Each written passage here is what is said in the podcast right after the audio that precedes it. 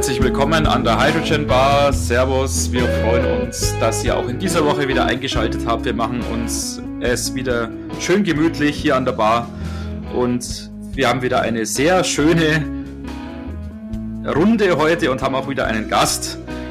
Servus und hallo zusammen, Johannes und Dominik. Hallo, hallo Jungs. So, hallo. Hallo, vielen Dominik. Dank, Martin. Vielen Dank, Johannes. Vielen Dank für die Einladung. Ja, Sehr gerne. Es freut uns, dass du die Zeit gefunden hast, hier bei uns vorbeizuschauen an der Hydrogen Bar. Willst du dich vielleicht gleich am Anfang mal selber ein bisschen vorstellen? Wie bist du in das Thema Wasserstoff reingekommen? Sehr gerne, Johannes. Ähm, genau, ich habe ich bin seit 2014 erst zum Thema Wasserstoff gekommen. Ähm, ich habe ursprünglich ähm, angefangen, Gießereimodellbau zu lernen, habe dann als schon als Kind äh, begeisterter Autofanat ähm, dann festgestellt, dass mir das ein Stück weit zu entfernt ist vom Fahrzeug direkt. Ähm, habe dann anschließend noch mein Fachabitur gemacht und dann in der Folge eine Umschulung zum Kfz-Mechatroniker habe dann eine ganze Zeit lang in der Werkstatt tatsächlich gearbeitet und bin dann 2011 in den Fahrzeugentwicklungsbereich gekommen im Rahmen der, bei, im Rahmen der Antriebsentwicklung bei BMW ähm, für, für Bertrand. Und habe hier in den ersten Jahren ähm, direkt an den an Prototypen und Versuchsfahrzeugen, Entwicklungsfahrzeugen ähm, gearbeitet im Antriebsstrangbereich, war da auf Kaltlanderprobungen, Heißlanderprobungen. Ähm, bin dann im Jahr 2014 ähm, relativ unverhofft zu dem Bereich Wasserstoff gekommen. Ähm, Im Ursprung das Thema ähm, Wasserstoffspeicherung, Wasserstofftank. Und ähm, seither habe ich mich kontinuierlich immer tiefer in äh, die Thematik eingearbeitet und inzwischen eine klare Begeisterung dafür entwickelt seit vielen Jahren. und ähm, insofern haben wir einmal das, das Thema rund um den Tankspeicher, sag ich mal, ähm, und aber auch die, äh, das Thema rund um die Brennstoffzellen. Genau, und in diesem Rahmen ähm, habe ich jetzt seit Anfang, also jetzt Mitte 2021 äh, nach über zehn Jahren Bertrand verlassen und meine neue Anstellung begonnen bei der Pepper Motion GmbH, ehemals, äh, besser bekannt wahrscheinlich noch als Etrofit. Ähm, und habe hier den, den Wechsel auch dann vollzogen vom, weg vom Pkw Richtung Busse und Lkw, da mhm. ich hier irgendwie äh, vermutlich äh, auch seht, ähm, hier ein sehr starkes Momentum im Moment existiert für diesen Bereich. Ähm, genau, bin hier jetzt bei der Pepper Motion GmbH ähm, zuständig als Projektleiter für den Bereich Wasserstoff. Mhm. Ähm, ja, genau, natürlich diesen Switch hin oder diese Verschiebung hin zu den Schwerlastanwendungen, den erleben wir natürlich auch und haben ja auch oft hier schon thematisiert im Podcast. Wir haben uns ähm, lose, soweit ich mich erinnern kann, ähm, kennengelernt ja noch zu deinen Zeiten, aber Bertrand, mhm. ähm, wo du ja, wenn ich jetzt nicht völlig ja, falsch liege, auch das ein oder andere Mal ja in Garching auch warst. Ja. Ähm, und wir sozusagen ja Nachbarn waren, auch mit meiner alten Firma seinerzeit. Äh, und dann jetzt, ja, hast du schon beschrieben, jetzt der Wechsel zu Pepper Motion, wo wir gleich auch noch drüber sprechen wollen. Äh, ein ein ähm, super interessantes ja, Thema, eine super interessante Firma. Ja, freut mich, äh, wie gesagt, dass du dir die Zeit genommen hast, ja auch im Podcast drüber zu reden. Wie erlebst du denn diesen Switch, äh, den du angesprochen hast, weg vom Pkw hin zu den Nutzfahrzeugen wie den Trucks und ja, den Bussen? Ähm, hast du da vielleicht auch aus deiner Zeit bei Bertrand so, so ein bisschen ein weinendes Auge, dass es ein bisschen weggeht vom Pkw? Ähm, oder geht's vielleicht gar nicht weg vom Pkw, sondern diese Nutzfahrzeugschiene ist aus deiner Sicht nur zusätzlich hinzugekommen sozusagen? Nee, ich denke mal, also ähm, ganz kurz noch ergänzend wollte ich noch sagen, ähm, ich habe natürlich im, zu dem Zeitpunkt, als ich in der Fahrzeugentwicklung begonnen habe, parallel ähm, ein Maschinenbaustudium gestartet und dann auch abgeschlossen. Ähm, das nochmal als Ergänzung. Ähm, nee, aber ich sehe ähm, den Punkt, ähm, den Wechsel weg vom Pkw zum Lkw, äh, zu Nutzfahrzeugen, allgemeinen Bussen als nennen wir es mal vielleicht ein Stück weit Zugpferd. Ähm, ich sage mal, im Pkw-Bereich haben wir einen relativ ähm, guten Standard bereits etabliert. Wir haben eine relativ mhm. gute Infrastruktur. Es ist, relativ, ist gesetzt eigentlich, dass wir da von 700 Bar Druckgas sprechen. Mhm. Ähm, das heißt, in diesem Bereich sind die Rahmenbedingungen im Moment relativ gut abgesteckt, meines Erachtens nach, aus meiner Perspektive. Ähm, was jetzt im Nutzfahrzeugbereich noch wesentlich offener ist. Da gibt es noch wesentlich mehr Punkte, die noch zu definieren sind. Ähm, und ich sehe aber auch, dass hier in dieser Sparte einfach ein deutlich höherer Bedarf da ist.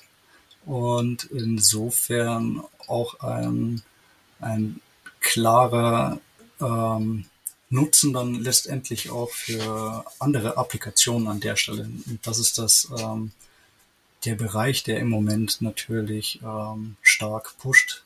Ähm, ähm, vielleicht ein kleiner Schwank. Man sieht ja auch, dass zum Beispiel ähm, Mercedes mit dem GLC F-Cell, ähm, die mhm. gesagt haben, okay, sie steigen aus dem Pkw-Bereich jetzt vorerst mal aus und mhm. ähm, konzentrieren sich auf den Lkw-Bereich, haben mit Cylindric das Joint Venture mit Volvo gegründet und pushen hier an der Stelle, entwickeln die Technologie weiter ähm, und sobald es dann quasi im Pkw-Bereich Mercedes den Business Case sieht, ähm, können sie dann diese Technologie dann ein Stück weit natürlich runterskalieren. Wieder aus dem Hut zaubern sozusagen. Ja, genau. Äh, das, ja.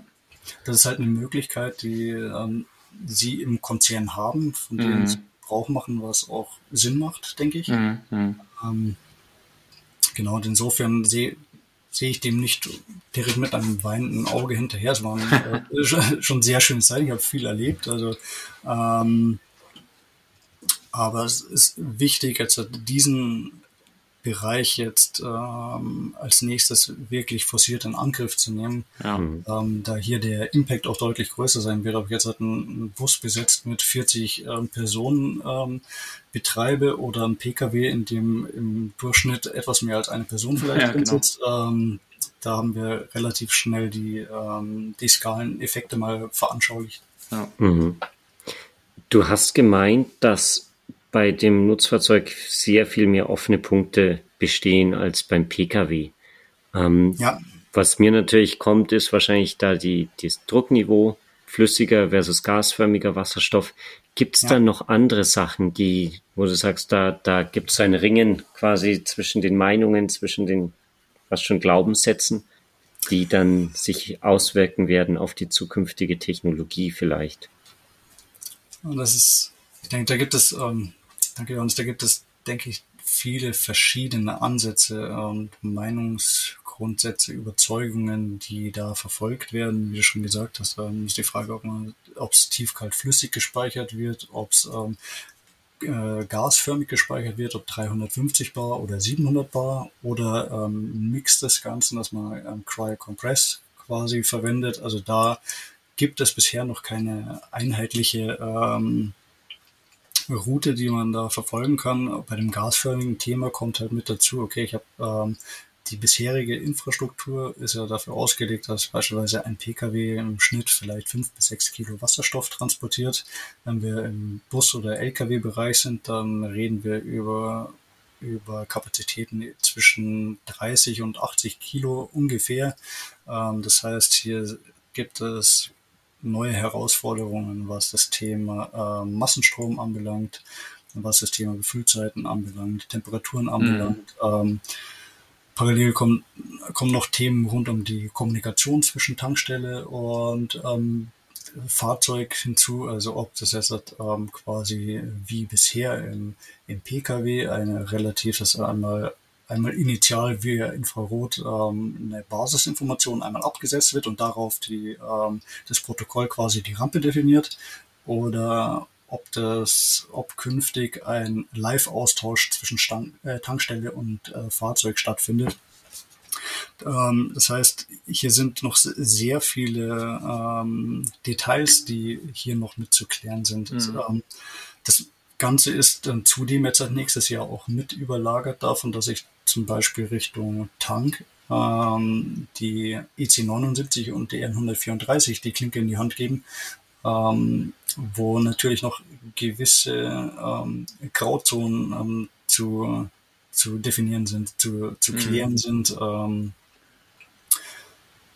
und deshalb ist aus meiner Sicht heute in Richtung Commercial Vehicles ähm, mehr Themen im Detail zu klären, als es ähm, auf Pkw-Seite der Fall ist. Mhm.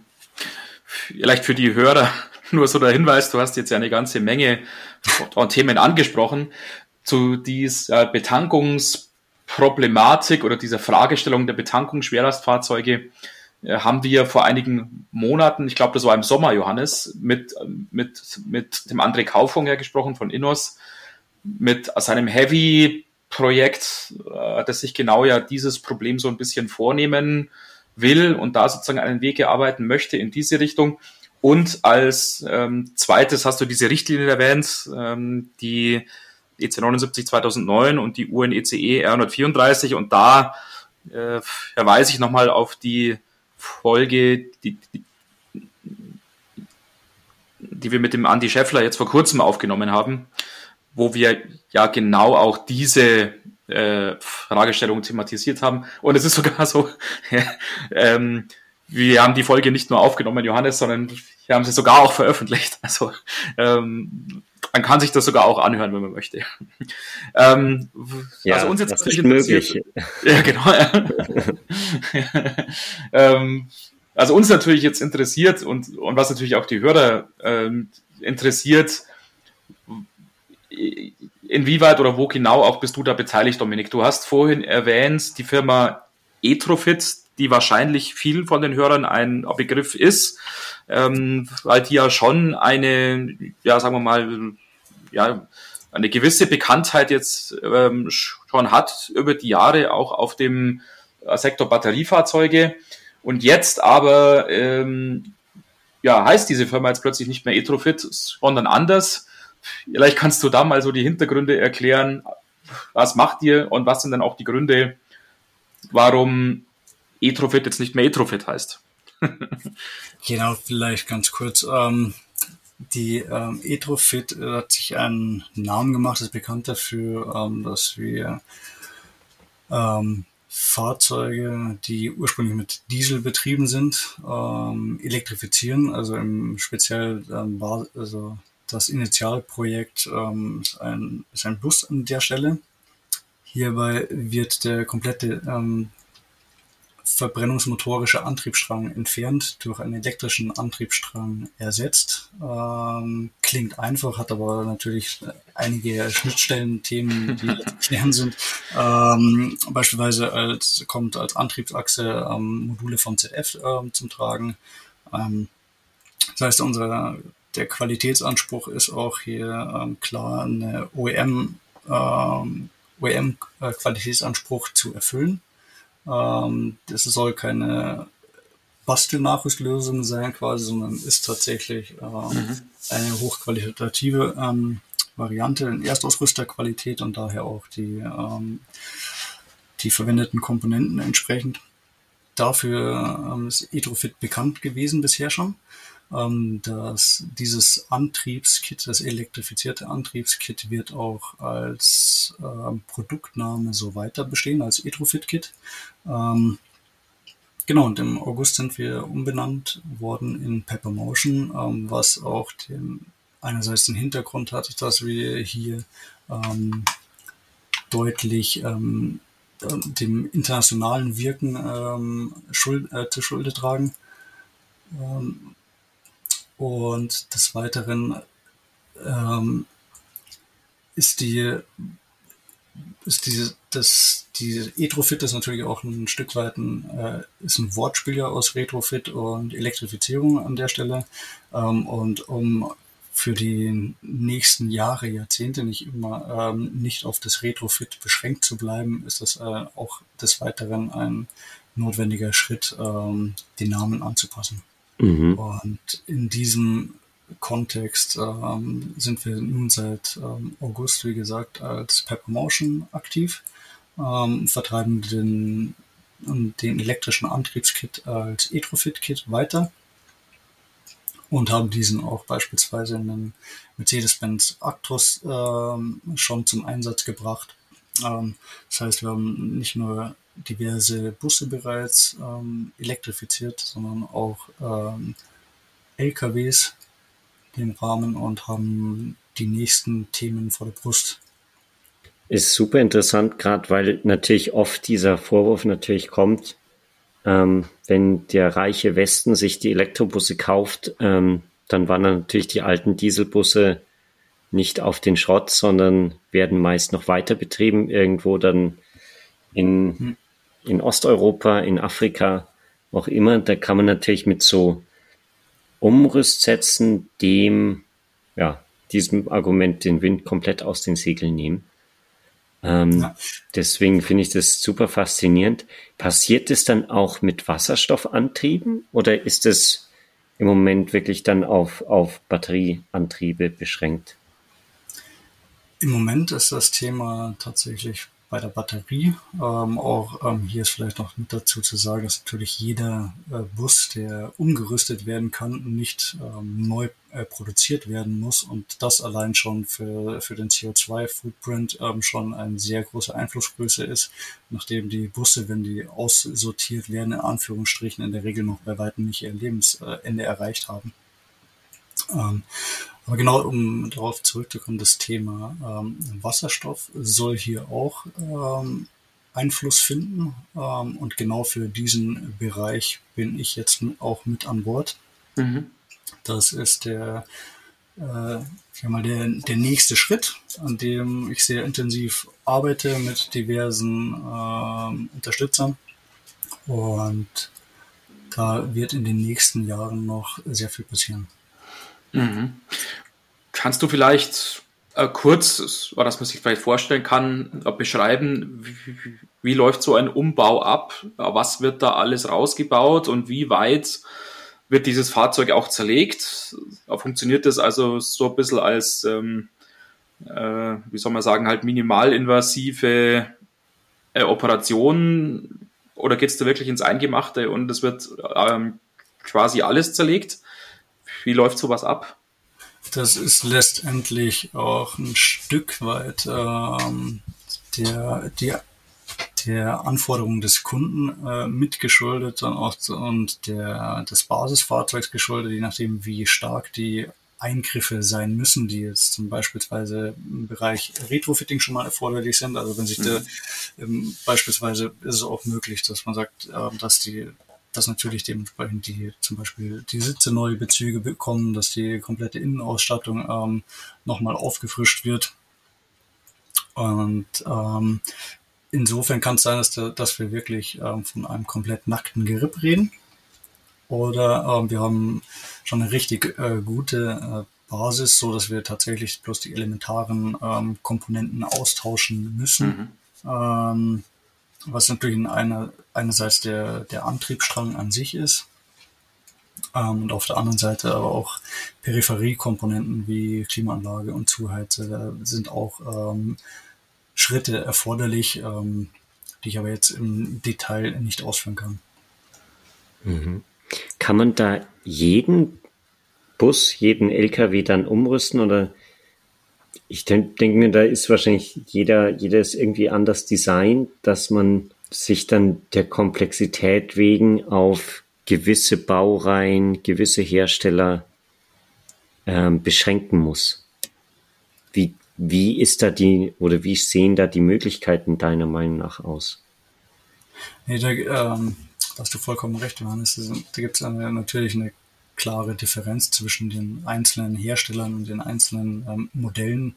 Wir haben derzeit im Fokus in, Daimler Citaro, der auch ähm, so der, das meist verbreitete Derivat ist. Ähm, und konzentrieren uns in der, äh, im Leitthema erstmal darauf. Ähm, natürlich haben wir auch noch einen Blick rechts und links auf die auf alternative äh, Fahrzeuge und Gruppen. Ähm, diese stehen aber im Moment nicht im Fokus, wie gesagt. Wo wir jetzt beim, beim Klima schon waren, diese ECE R137 und so weiter, da muss ja wieder dieser Bus zugelassen 134, werden. Johannes, um 100, Gottes Willen. 134, oje, je, je. Da merkt man, dass ich nicht aus dem Wasserstoffthema komme.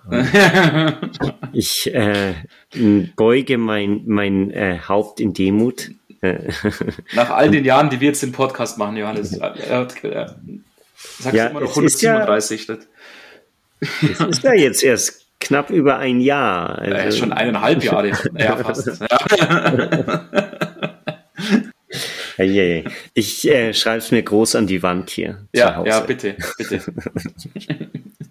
Gut, aber worauf ich eigentlich raus wollte, Martin, äh, um mich jetzt wieder ein bisschen einzubremsen, ähm, diese, diese äh, ja, Fahrzeuge, die umgerüstet werden müssen, die, die dann einer ja, komplett neuen Zulassung durchlaufen? Oder kann ich da sagen, ja gut, das war ein, ein Citaro, der, der war schon auf der Straße, da tausche ich jetzt den, den Motor aus, mache einen Elektromotor rein und dann kann ich den im Prinzip mir nichts, nichts auf die Straße wieder schicken. Also ist da sehr viel Aufwand damit verbunden ähm, oder ist der Aufwand hauptsächlich in der, in der Technik versteckt? Nee, an der Stelle ähm, gibt es schon noch einige Erweiterungen, die da dazu mit ähm, zugelassen werden müssen, die da die abgenommen werden müssen. Ähm, aber was hier die Tiefe, ähm, die Detailtiefe anbelangt, das ist ähm, nicht ähm, mein Steckenpferd an der Stelle. Das äh, liegt bei anderen Kollegen im Bereich äh, Produktmanagement beispielsweise die äh, hier deutlich äh, weitere Auskünfte geben können. Mhm. Aber, Aber, im Prinzip, da muss auf jeden Fall was passieren. Es ist nicht ja. so, dass jetzt im, wie, wie äh, Martin das ja in unserem Interview mit dem Andy Scheffler gesagt hat, Hinz und Kunz, ähm, sich ein, ein Citaro kaufen können und dann einfach den umrüsten. Ja, Sondern, genau. Okay. Mhm. Mhm. Okay, ja, das äh, wäre tatsächlich jetzt meine nächste Frage gewesen. kann wirklich jetzt jeder Handwerker oder sowas in Zukunft sagen, ja Mensch, ich habe da einen Lieferwagen, vielleicht ein Caddy oder, oder vielleicht ein Movano oder was weiß ich, ähm, sowas in der Kategorie. Und ja, ich habe da jetzt irgendwie ein schlechtes Gewissen, wenn ich da immer mit Diesel rumfahre jeden Tag und Mensch, ich, ich, ich kaufe mir so ein Umrüstset und mal Freitagabend und übers Wochenende, wenn ich mal Zeit habe, dann baue ich das ein und dann passt das alles. Ist ähm, sowas in eurem äh, Scope oder wäre sowas vorstellbar überhaupt, äh, dass es so mal laufen könnte in Zukunft? Ähm, Grundsätzlich gibt es dafür, denke ich, tatsächlich auch Unternehmen, die sich auf sowas äh, spezialisieren. Ähm, wir haben äh, tatsächlich das Thema ähm, größere Stückzahlen im Blick und nicht die ähm, Einzelumbauten, die eigentlich jeweils dann ein, sag ich, in Anführungsstrichen, Prototypenstadium hätten. Ähm, insofern mhm. sind, äh, ist das auf jeden Fall nicht unser Zielgebiet. Mhm. Aber ja, es gibt tatsächlich, also es gibt, wenn man rechts und links schaut, ähm, einige Unternehmen oder auch ähm, Leute, die das ähm, für sich selber machen. Also da kann man jede Menge ähm, Informationen dazu finden, wenn man da mal das, das Internet bemüht, wenn man sich durch, durch, Google und YouTube und so ähm, einmal durcharbeitet, ein Stück weit daraufhin. Ähm, da findet man viele Beispiele dafür. Ja. Mhm. Aber mhm. ähm, unser Thema ist das an der Stelle nicht. Sehr interessant. Die Zeit geht aber schon wieder oder schreitet fort. Ähm, wir würden dann einfach nächste Woche nochmal weitersprechen. Ich glaube, wir haben noch einige ähm, Punkte auf unsere, unsere Liste und die jetzt auch aufgekommen sind, die wir dann, wo wir noch weiter ins Detail gehen können. Ähm, vielen Dank dir erstmal für deine Zeit. Sehr Dominik. gerne. Sehr gerne. Vielen Dank für die Einladung. Und an die Hörer wie immer noch der Hinweis, schaut doch mal auf unserer Webseite vorbei www.hydrogenbar.de und tretet auch wie immer sehr gerne so der Aufruf, tretet doch mit uns in Kontakt, schickt uns Feedback oder auch wenn ihr Fragen an den Dominik habt, dann schreibt uns gerne entweder übers Kontaktformular, das auf der Webseite zu finden ist, oder über die E-Mail-Adresse kontakt.hydrogenbar.de. Genau, und noch ergänzend, wenn, wenn wer Interesse hat, mehr über Peppermotion herauszufinden, ist herzlich eingeladen, unsere Homepage unter äh, peppermotion.com ähm, zu besuchen. Super. Ja, genau. Schaut vorbei auf den beiden Homepages und wir hören uns nächste Woche wieder. Macht's gut. Bis dahin. Eine schöne Woche. Servus. Ciao. Servus.